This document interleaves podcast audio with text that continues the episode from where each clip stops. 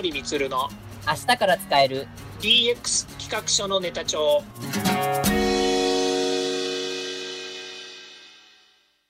こんにちは。サートプロの近森光です。こんにちは。アシスタントの堀内隆です。この番組は IoT、AI の教育事業の専門家近森光が DX デジタルトランスフォーメーションについて実際の事例を交えながら DX とは何か DX でどんな未来ができるかをご紹介いたします。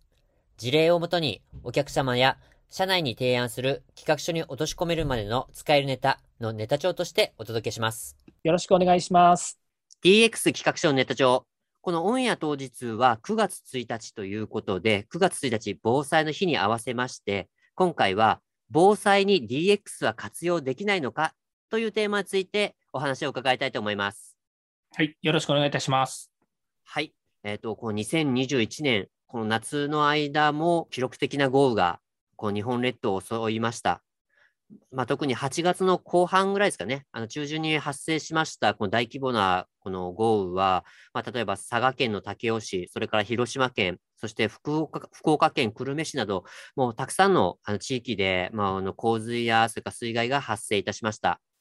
そしてあの7月には、あの、静岡県熱海市で大規模な土石流が発生しまして、ちょっと人々を、まあ、ちょっと驚かせるニュースがこう起こっております。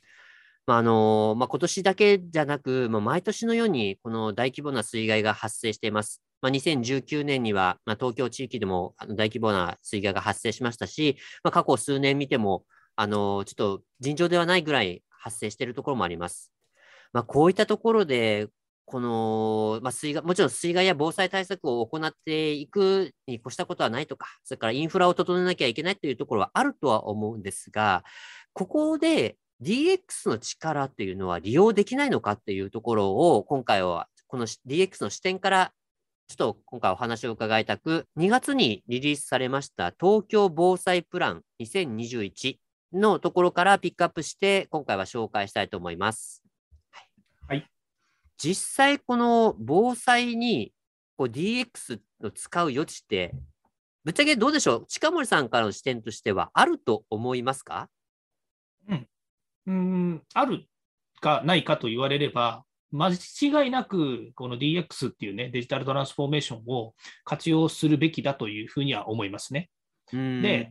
実際防災っていうふうに、まあ、これね、東京都防災プランっていうのが出ているので、まあ、この中の、ね、内容もこの後あの2人で話していこうというふうに思うんですけれども、はい、やはりその防災っていうふうに考えると、まあ、めちゃくちゃ幅広いわけですよね。あ確かに、うん、で今、冒頭ね、堀さんのからお話ありましたように、その記録的な豪雨っていうのが襲いましたということなんですけど、はい、これ、まあ、今に始まったことじゃなくて、もうここ、まあえーと、数少なくとも数年よりも十数年、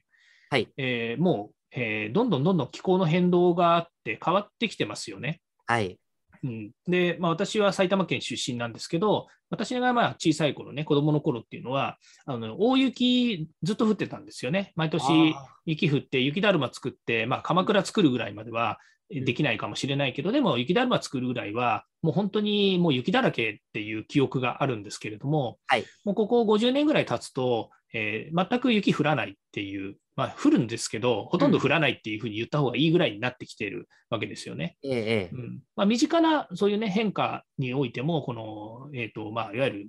なんていうんですかね、そのあの気候変動っていうのがすごくあるわけなので、まあ、その中で、この記録的豪雨とか、この雨の状況っていうのも、あのだんだんこう変化していってるように思うんですよね。うん。うん。で、まあ、最近ではよく聞くその線状降水帯って言われてるね、雨の帯がこう停滞しますみたいなものって、はい、今年もずいぶんありましたよね。ありました、ね、九州九州とかね、広島とか、えー、本当にもうね、もう本当になんとかしてくれよって思うぐらい 停滞しちゃうわけですよ。はい。うん、で、これはもう本当にもうあの自然災害だから、ね、なんか僕たちがこうね、DX 使ってなんとかっていうわけにもいかないっていうふうにはまあ思うんですけれども、ただこの防水、うん、防災っていうことに関するとね、防災のプランっていうことに関すると、やっぱりこう事前に、えー、いろんなことをね、活用し、まあ、デジタルも活用し、それから人の力も活用し、えー、ね、脳みそに汗かいて、いろんなものをこう考えた結果、こういういろんなプランをですね、ここに書いていると。で、これは東京防災プランなので、東京の話ではある。だから、例えば地域のね、あのまあ、九州の話とか、それから東海の話とはちょっと違うかもしれないんですけども、やっぱりこれをですね、ちゃんと読み砕いて、自分たちでこう分かることによって、あの少なくとも、えー東京都がどういうことを考えているのか、まあ、もう一つ言えば、東京都が考えているということが分かれば、この有識者とかですね、プロの人たちとか、えー学者の人たちが、こんなことがしたらいいんだ、こういうことを考えておいた方がいいんだということがいっぱい書いてあるはずなので、はい。まあ、そういったものがね、あのいろんな地域でも役立つ、えー手段になるんじゃないのかなというふうに思って、まあ、今回のテーマ、すごく、えーまあ、価値あるものだろうなというふうに思ってます。まあ、そうですよね。もう、やはりこの、まあ、刻一刻と、まあ、変わっていくこの気候、まあ、気象変動って言いますか、気候変動の中で、まあ、あの、じゃあ水害とかが発生する確率が、まあ、年々上がってきてると思うんですよね。そうですね、はい。上がってきてるからこそ、じゃあどのように対策をすべきかっていうところっていうのは、もう本当にもう10年前、20年前は来なかったとかって言ってる場合じゃなく、あの、時代に合わせてやっぱりその対応をしていかなきゃいけないかなっていうところ。まあこれもいわゆる一種のトランスフォーメーションだと思うんですけど。そうですね。まあ、単純にその今の気候とか、えー気象の部分っていうのは、はいなんでしょう、人間が何とかできる状況ではないですよね。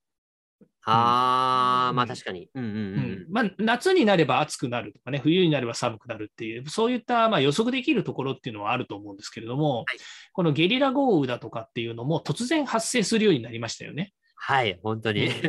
私も東京にいてこうゲリラ豪雨っていうね、ただ単純にスコールのようにね、雨が降るだけならいいんですけども、局地的にやっぱり雨が降ったりとか、雷が落ちたりとか、はいあとは氷が降ったりとかするわけじゃないですか。うんうんう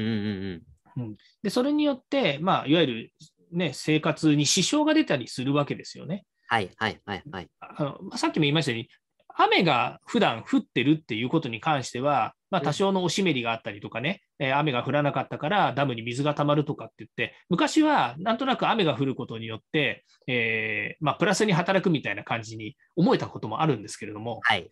ね、最近のよこの気象変の変化でね、えー本当に集中的な一部だけに豪雨があって、はいえー水没したりとかね、その水害があったりっていうことは、まあ、はいちょっとね、こうもう目に余りますよね。そうですね。水不足というよりは、むしろちょっともう水いっぱいいっぱいですよっていう方が印象強いですよね。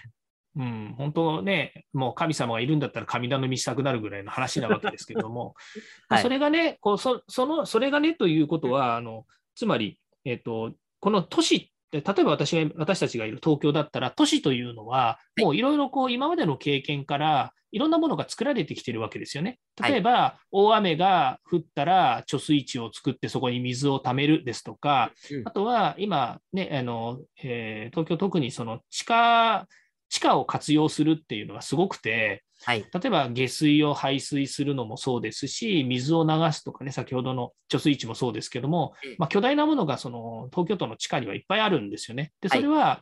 あの川が水、ねまあ、雨が降って、かえー水がたま、えーとまあ、川が氾濫するのを防ぐために、そういった、ね、地下貯水池みたいなものもね、巨大なものを作ったりとかう、んあとは、えー、と今あの、地下鉄だとか、それからあとは、えー首都高とかも地下に持ってっていいますよね。はいはいはいはい。でそういうものが水害に遭わないためにも、さらにその下にやはり水を溜めるところとか、水を逃がすところっていうのをどんどん作っているって、まあ、そういう状況なわけですよね。そうですね。うん、だからそれだけ見ても、例えば DX とかデジタルとかって話はちょっと置いといても、人間の英知ってすげえなって思うわけですよ。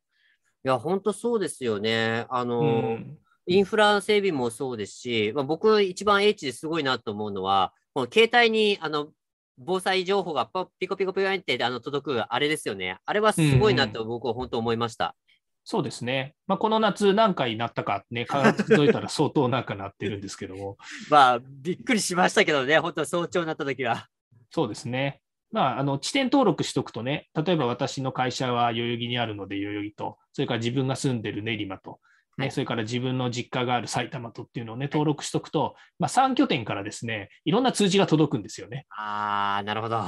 うん。で、まあ、それに、まあ、大体ね、あの、毎日届くのは、あの、ね、あの、ね、熱中症の、あの危険性が高いですよみたいのがあるとね、やっぱり自分の実家にいるね、えーと両あの母があの高齢なもので、なんかね、問題になっちゃうんじゃないかなっていうのを気にしながらとかっていうのがあるので、まあ、予防線を張れるんですよね。はい。うんが雨が降ります、いつ頃降りますとかね、そういったものもアプリで結構見れるようになってきてますよね。ですね。うん、やっぱそういうものはすごく自分たちの生活の中で、このデジタルというものが浸透してきている影響、まあ、おかげで、ものすごく役立っているのは事実ですよね。ああ、確かに。うん、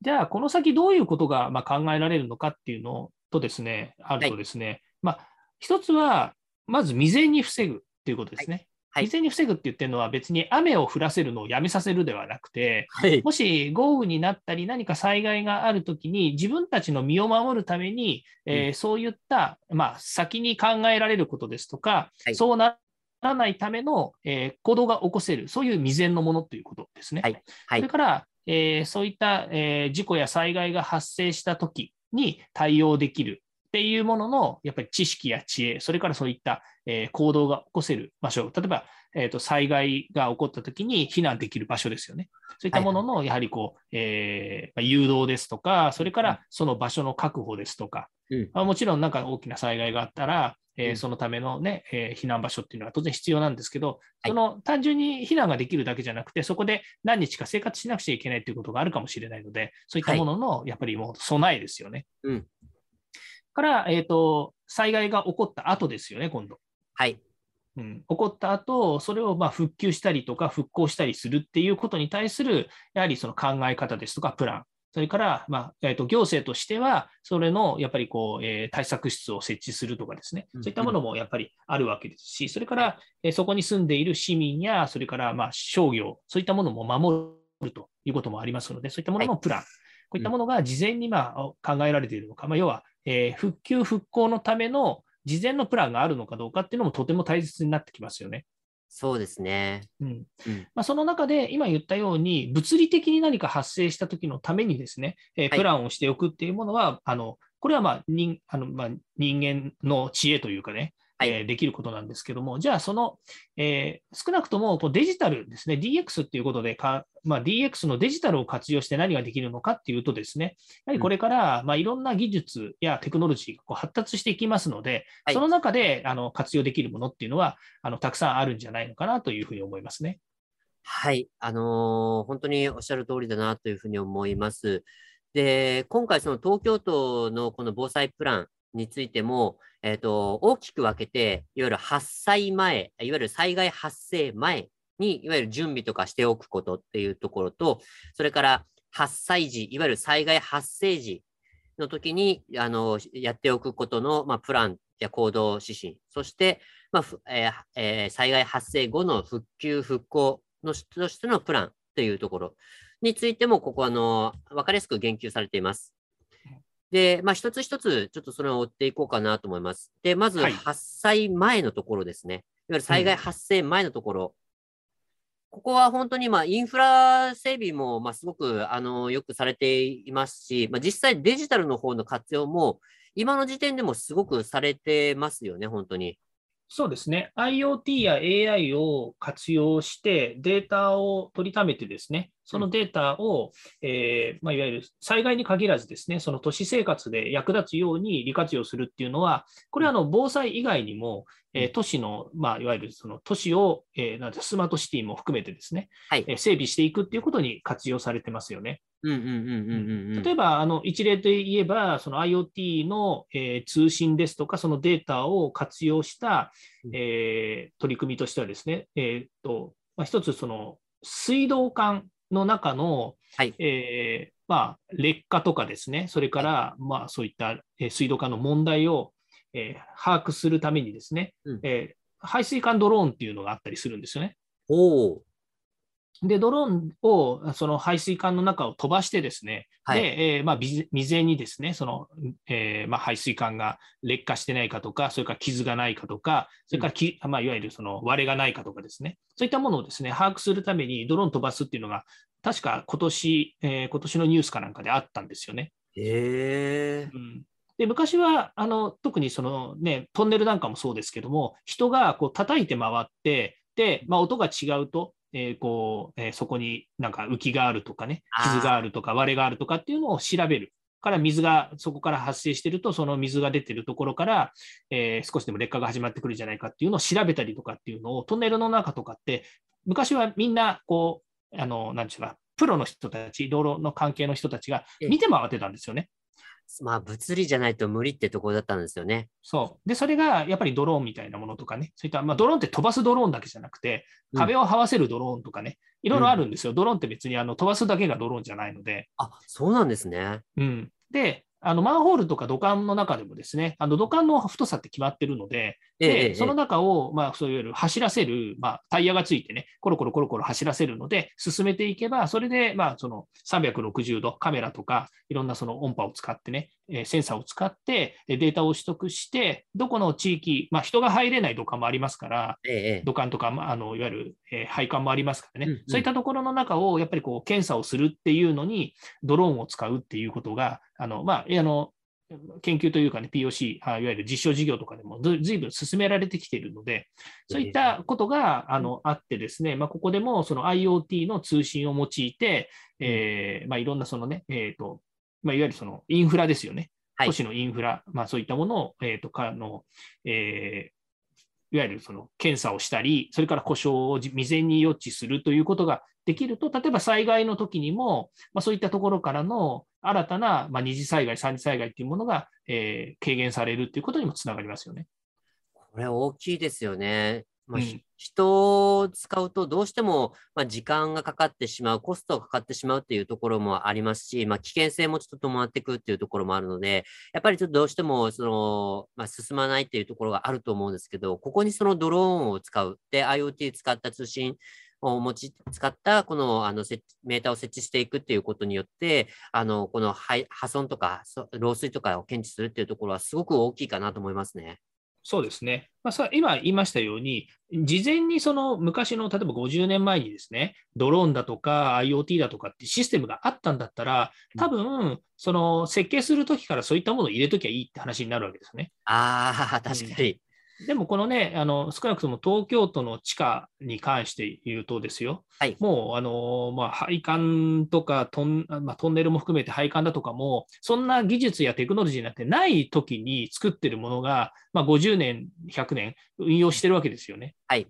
うん、だからそうなると、もう劣化だとか、ね、消耗品として捉えてるかどうか知らないですけれども、やっぱりこうね、えーと、埋めてあるものは、えー、物理的なものはやっぱり劣化していきますよね。感じですね。うん、ですから、まあ、それがあの、まあ、今ある技術やテクノロジーでどうやってそれを、ね、事前に判断していくのかっていうところ、こういったものが、まあ、あの新しい技術で実装できてくるといいのかなっていうふうにすごい思いますよね。まあ、そうですね。まあ、そうそそういうところに、このやっぱり、この、まあ、いわゆるちょっと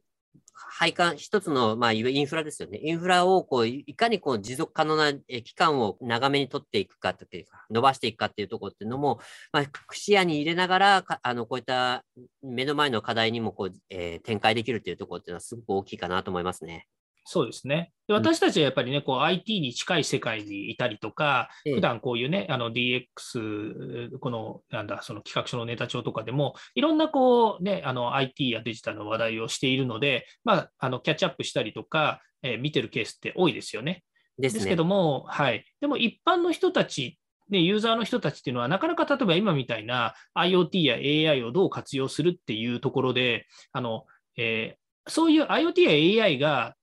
いろいろこう使えるっていうのは分かったとしても、はい、例えば一つ一つの事象に対してこんなことができるっていう利用のなんかアイディアみたいなものを常に考えてるわけじゃないですよね。ですね。うん。まさかね、その配管の中にドローン飛ばすってね、先ほど言いましたけど、あの、プロペラがついてね、ベラベラ飛ばすわけではないっていう話を今しましたけど、はい、じゃあそのね、えー、飛ばないやつをドローンというのかみたいな話になっちゃうわけですよね。確かに。うんまあ別にそういうことではなくて、それは単純にその位置づけとしてドローンということをあの言っているだけであって、別にそのシステム自体は技術で、まあ、そのタイヤがついててね、えー、コロコロこう走っていって中を、ね、あの進んでいくっていうものが実現できて、えー、故障予知とかができれば、別に何何どんな形でもいいわけですよね。うんうん。うん、つまり、あのいわゆるデジタル、デジタルトランスフォーメーションのデジタルっていうのは、その技術の組み合わせだったりとか、アイデアを実装するために、えーまあ、人がこう考えて、それを、えー、形にしているというだけのことであって、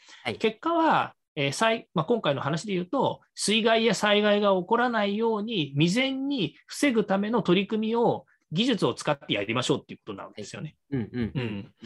なので、まあ、それがいかにえそういった、まあ、デジタルや IT を利活用してですね、いろんなところにこう実装ができるのかっていうことなんですが、まあ、冒頭言いましたように、防災とか災害のこともすごく幅広いので、はい。それに全部あの、それを全部やろうと思うとですね、まあ、とてもじゃないですけど、予算的にも取り組み的にもすごい時間がかかってしまうので、はいまあ、そういったところはですね、あのかなりピンポイントにやっていく必要があるのかなと思いますよね。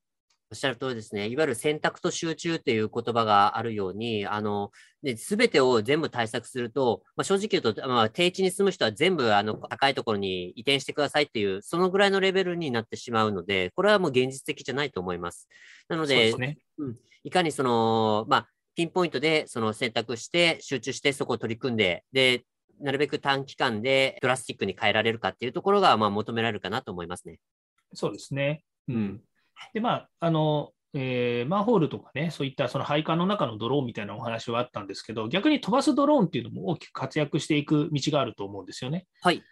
うん、例えば、あの熱海でこう、ね、土石流があって、すごく大変な、えー状況になったわけですけども、はいあれなんかも結局、事前にはですねドローン使って災害マップみたいなものっていうのを作っているんですよね。そうですね。うん、でドローンドローンって今からいどのくらい前に、まあ、注目を浴びたかっていうと、大体5年か6年ぐらい前からドローンっていうのが注目されてますよね。ですね。うん、で、ドローンに対するその行政の法律ができたりとか、はいえー地域のね、えーと、ドローンの使い方みたいな講習会とかっていうのも結構いろんなところでやっぱりこうでき始めたのも5、6年ぐらい前だと思うんですよ。はい。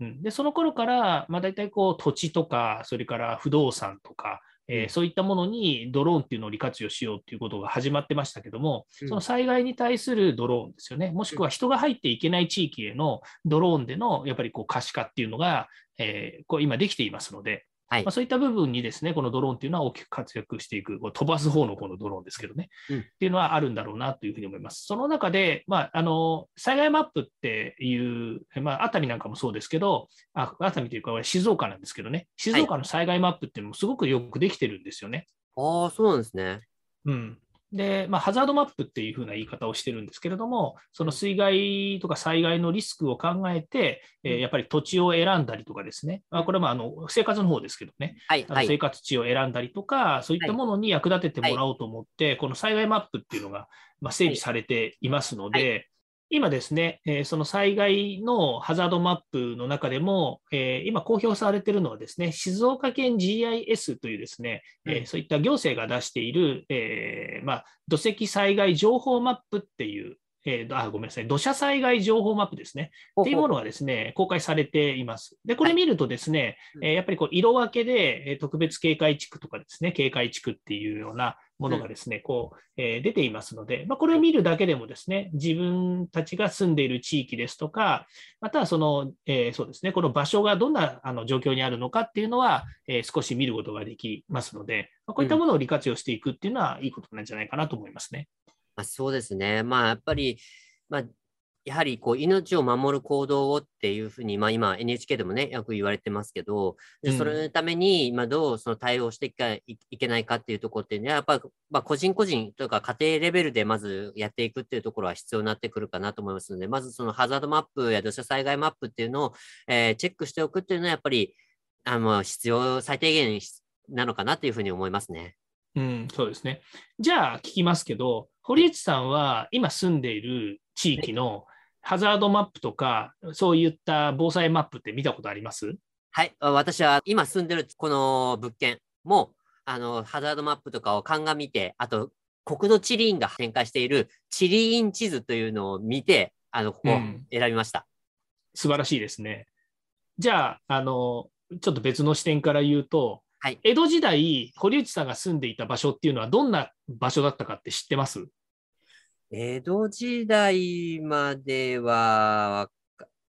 ちょっとあれですけど、確かこう、割と畑作地帯だったのかなっていう、あのーところはちょっと聞いたことはあります。そうですか。はい実は私が住んでいる練馬の場所は、はいえー江戸時代、ね、の時は、あのえー水田だったっていうのが分かってるんですよ。はいはいはいはい。うん、つまり、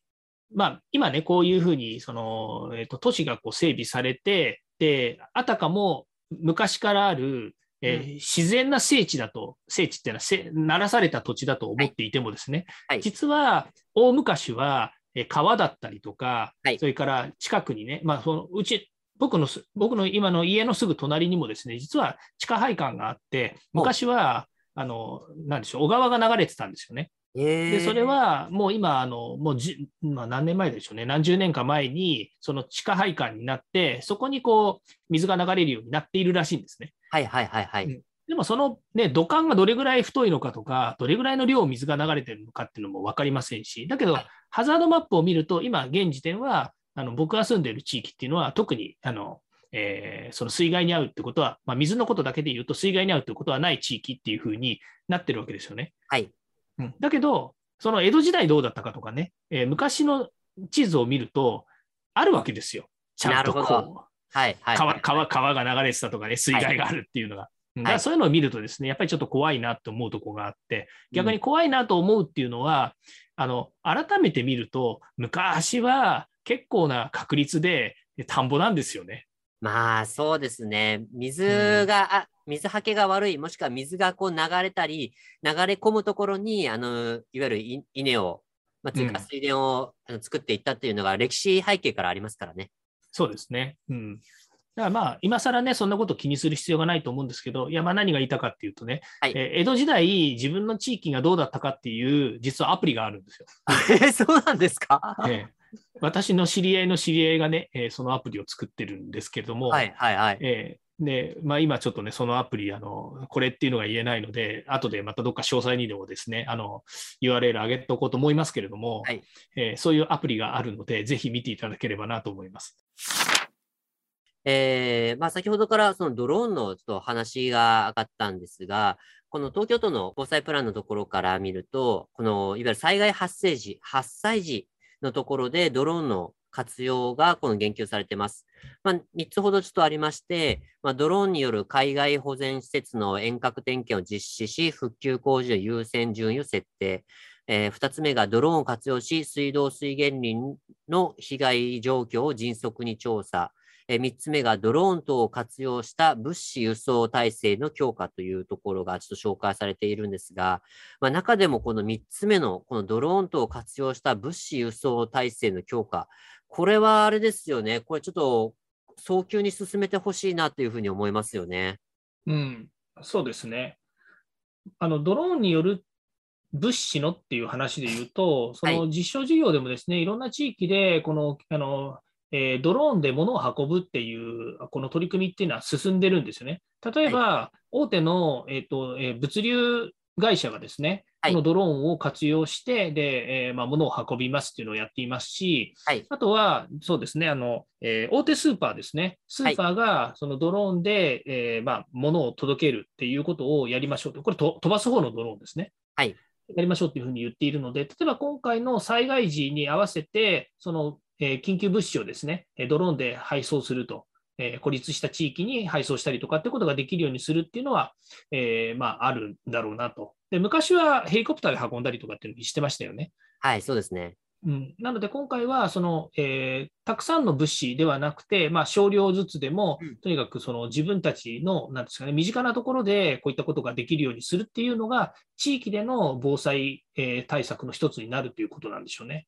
まあそうですね。で、あれ、確かヘリコプターでその物資を運ぶってあ、あの、先ほどあったんですけど、確かヘリコプターで物資を運ぼうとしても、ヘリコプターの上から落とすことって確かあれ法律上でできないんですよね。うん、確か。なるほど、そうですね。うん。まあ多分今日それ危険性を伴うからとかそういったところがあったと思うんですけど、確かそれで、まあ、東日本大震災の時とかも結構それで問題になってたのかなって、せっかくあの報道とかが上からなんか、あのヘルプとか SOS とか書いてるところがあるのに、そこからに何も届けられないとかうんっていうところが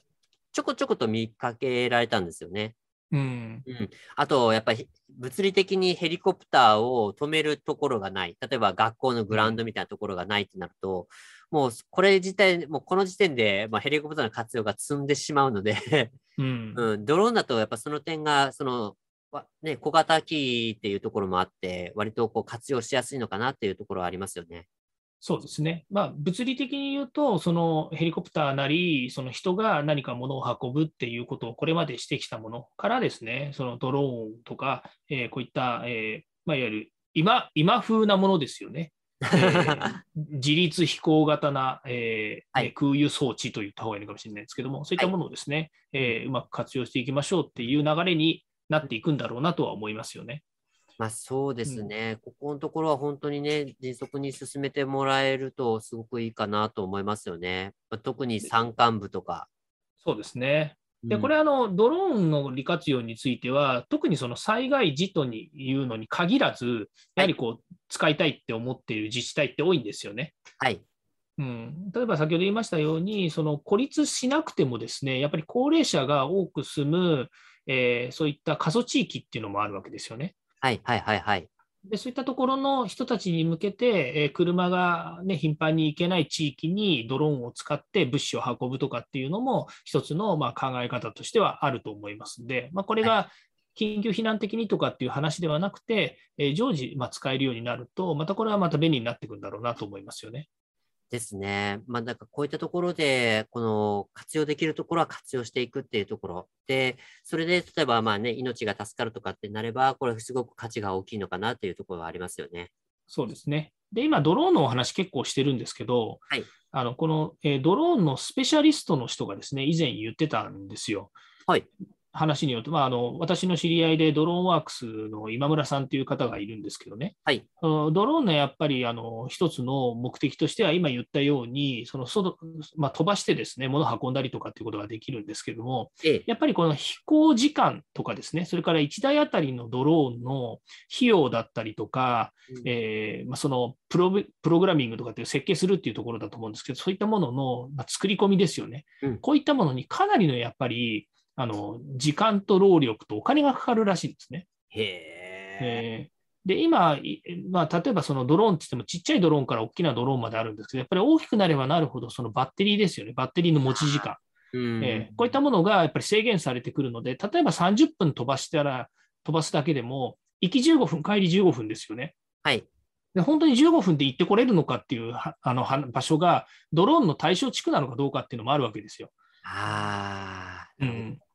まあ、単純にね、素人が考えても、そういったことをね、プロの方からお話を聞けばですね、まあこうあそういったことがあるんだったら、そんなにね、簡単に利活用できるもんじゃないよなと思う部分もあるわけですよね。うんうんうん。例えば山岳地帯のえードローンによる測量をしましょうって言ったときには、測量地域っていうのは、かなりやっぱりその、えー晴れた日に、風のない晴れた日に、えー山の上からその測量しましょうって言ってドローン飛ばしたりしますよね。はいそうすると、えードローンが飛ばせる時間とか地、えーまあ、いわゆるその、えー時間とかっていうのは、事前に自分たちも安定した形で測量ができますよね。ええええええ。だけど災害時って言ったときには、もしかすると強風が吹いてるかもしれないし、雨が降ってるかもしれないしはい、例えばその、えー災害が起こって、その場所に行けないんだとすると、まあ、ドローンを飛ばして、本当にそれが、なんですかね、あの被害が、被害のために使えるのかどうかさえも、その時になってみないと分からない可能性もありますよね。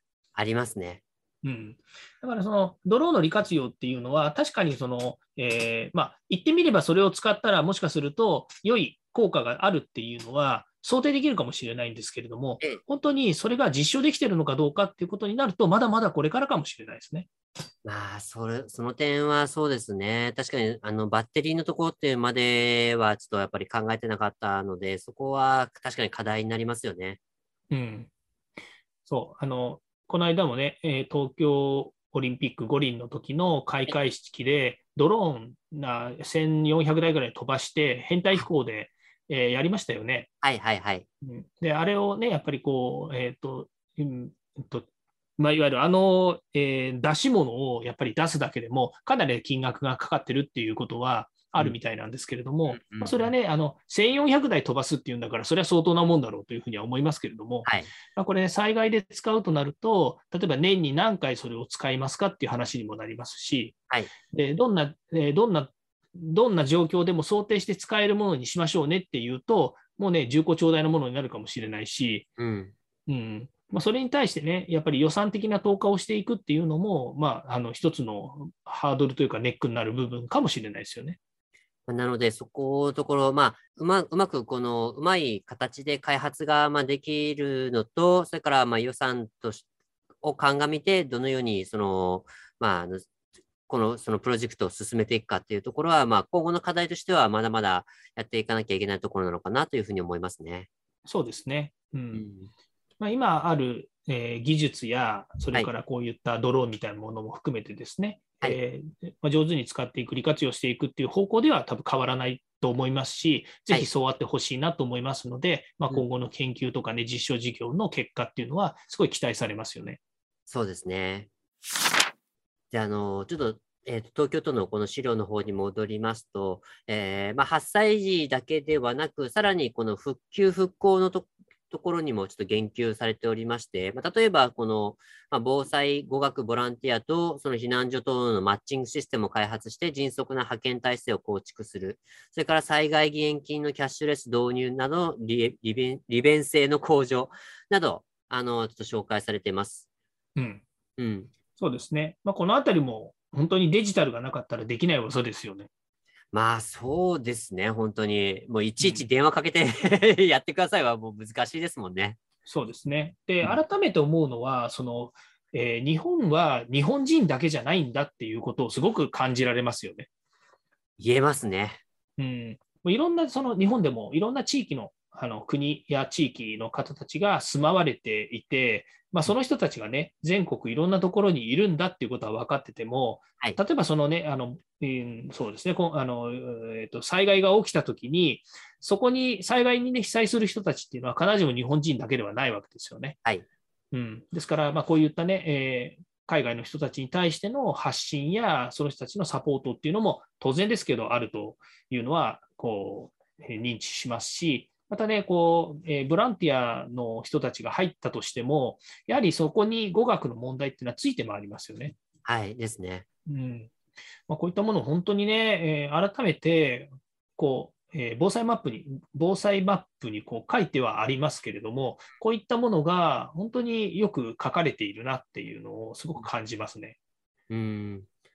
まあ、えっと、ある意味そのグローバル化しているっていうところとか、それからまあ、あの、うん、まあ日本、まあね、もう住んでいるのは日本人だけじゃないっていうのはもう、もう分か分かっているところではあるので、でどこまで、えー、その、まあ、えーと、ケアしていくかっていうところっていうのはもう、まあ、行政の行政だったら、まあ、そこも含めて対策をしておかなきゃいけないというところは、まあ、課題としてありますからね。うん、そうですね。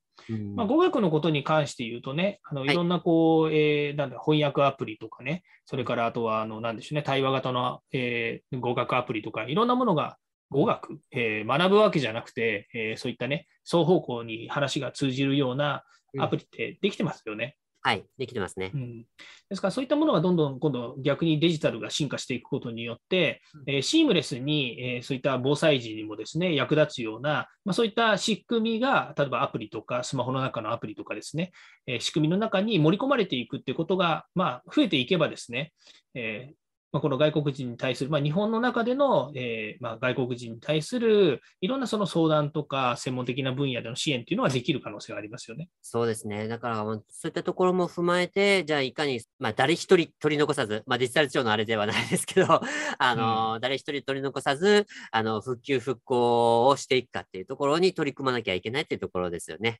そうですね。そしたらですね、えっと、今回は、あのまあ、ちょっと企画書ネタ帳としてというよりは、まあ、こんもうちょっとこういうところがあったらいいなとかっていうところのネタをちょっといただければと思いまして、えっと、ちょっと僕から一つ、あのこんなのがあったらいいなというところがありまして、はい。まあ、一つが、えっと、まあ、この大雨とかが発生している、このライブで発生しているときに、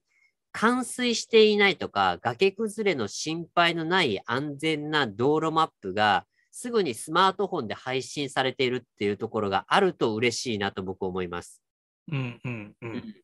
例えば、あの、避難してください。じゃあ避難しましょう。避難所はどこ？あ、避難所はあそあそこの公民館だったね。じゃあ公民館まで行こう。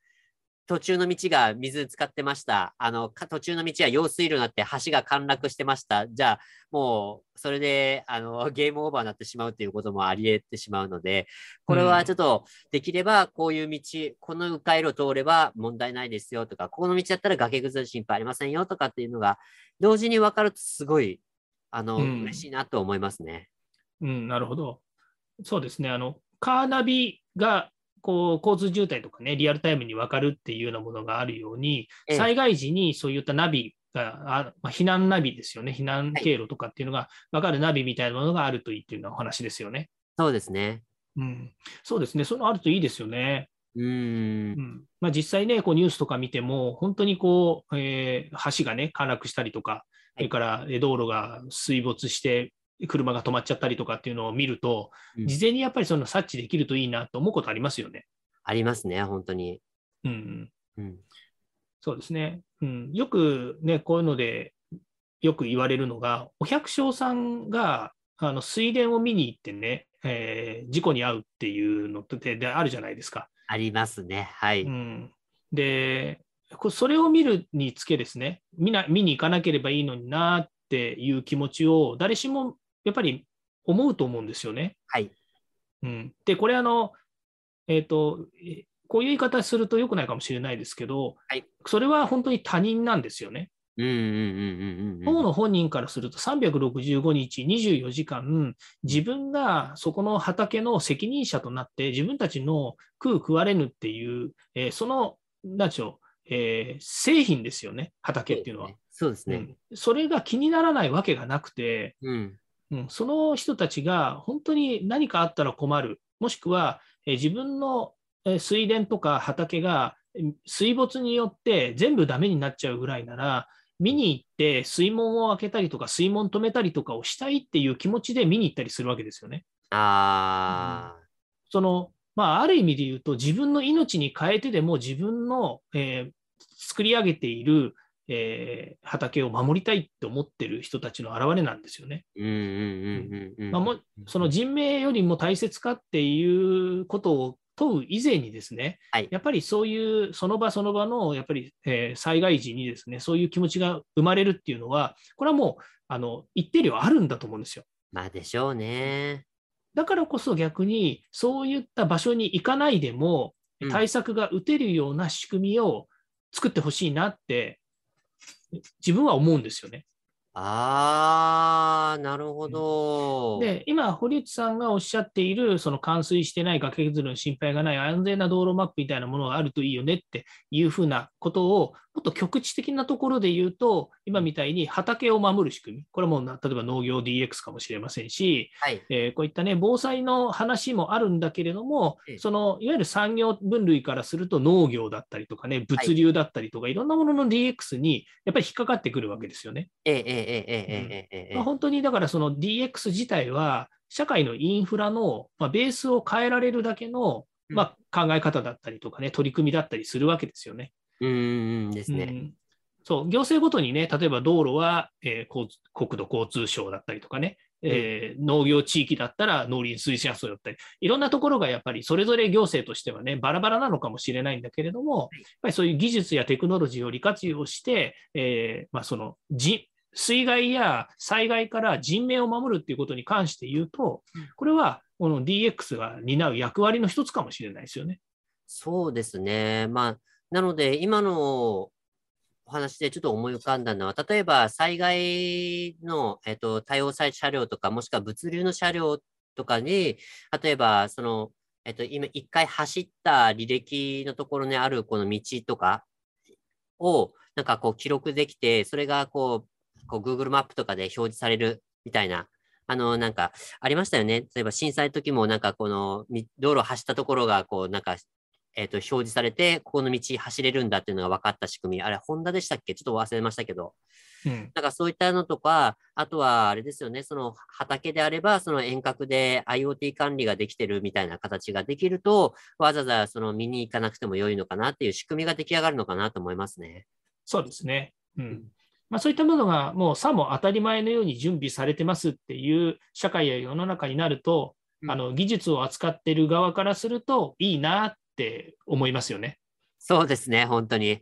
そうですね。うん、こういったところが、まあ、あったらいいなっていうところっていうのは、誰か、何かしらのそのニーズがあるっていうところを鑑みたら、ここもまあ企画書、ネタ帳として一つ提案できるのがあるんじゃないかなと思います。そうですね。まあ、今回はね、東京防災プラン2021という中に書いてあるいろんなその取り組みや仕組みっていうもののですね、絵を見ながらですね、お話しさせていただいたんですけれども、やはりその災害対策っていうのは必要不可欠だと思いますし、先ほどね、2人で話した中でもたびたび出てきてますけど、やっぱり人命を守るということにおいてはですね、これはもう絶対なわけですよね。はいですね。うんまその中で、えー、この東京防災プランの中にも、たくさんこの、えー、デジタルや IT、そういったものが、えー、盛り込まれています。まあ、これがですね、この DX っていう視点、デジタルトランスフォーメーションっていう視点で考えると、まだまだですね、えー、提案の、えー、中身、もしくはこのプランの中身を、えー、さらに進化させたりとか、もしくはまた新しいアイデアをですね、実現できる要素っていうのはたくさんあるはずだというふうに思いますので、はい、まあ、そのあたりをですね、え今後、えどんどんまた変えていければいいなというふうに思います。では、そろそろエンディングの時間になりました。今回お話ししたことが、社内社外問わず、企画提案のネタになれば嬉しいですね。毎日更新、近森光の DX 企画書ネタ帳は、ヒマラヤをはじめ、Spotify、Google、Apple 各種ポッドキャストおよび Amazon Music で配信しております。チェックしておきたいという方は、ぜひいいねやフォローお願いいたします。また、もう少し詳しく聞きたいという方は、Facebook で近森光で検索、または東京都代々木にあります株式会社サートプロのホームページまでお問い合わせお願いいたします。よろしくお願いします。それではまた来週。また来週。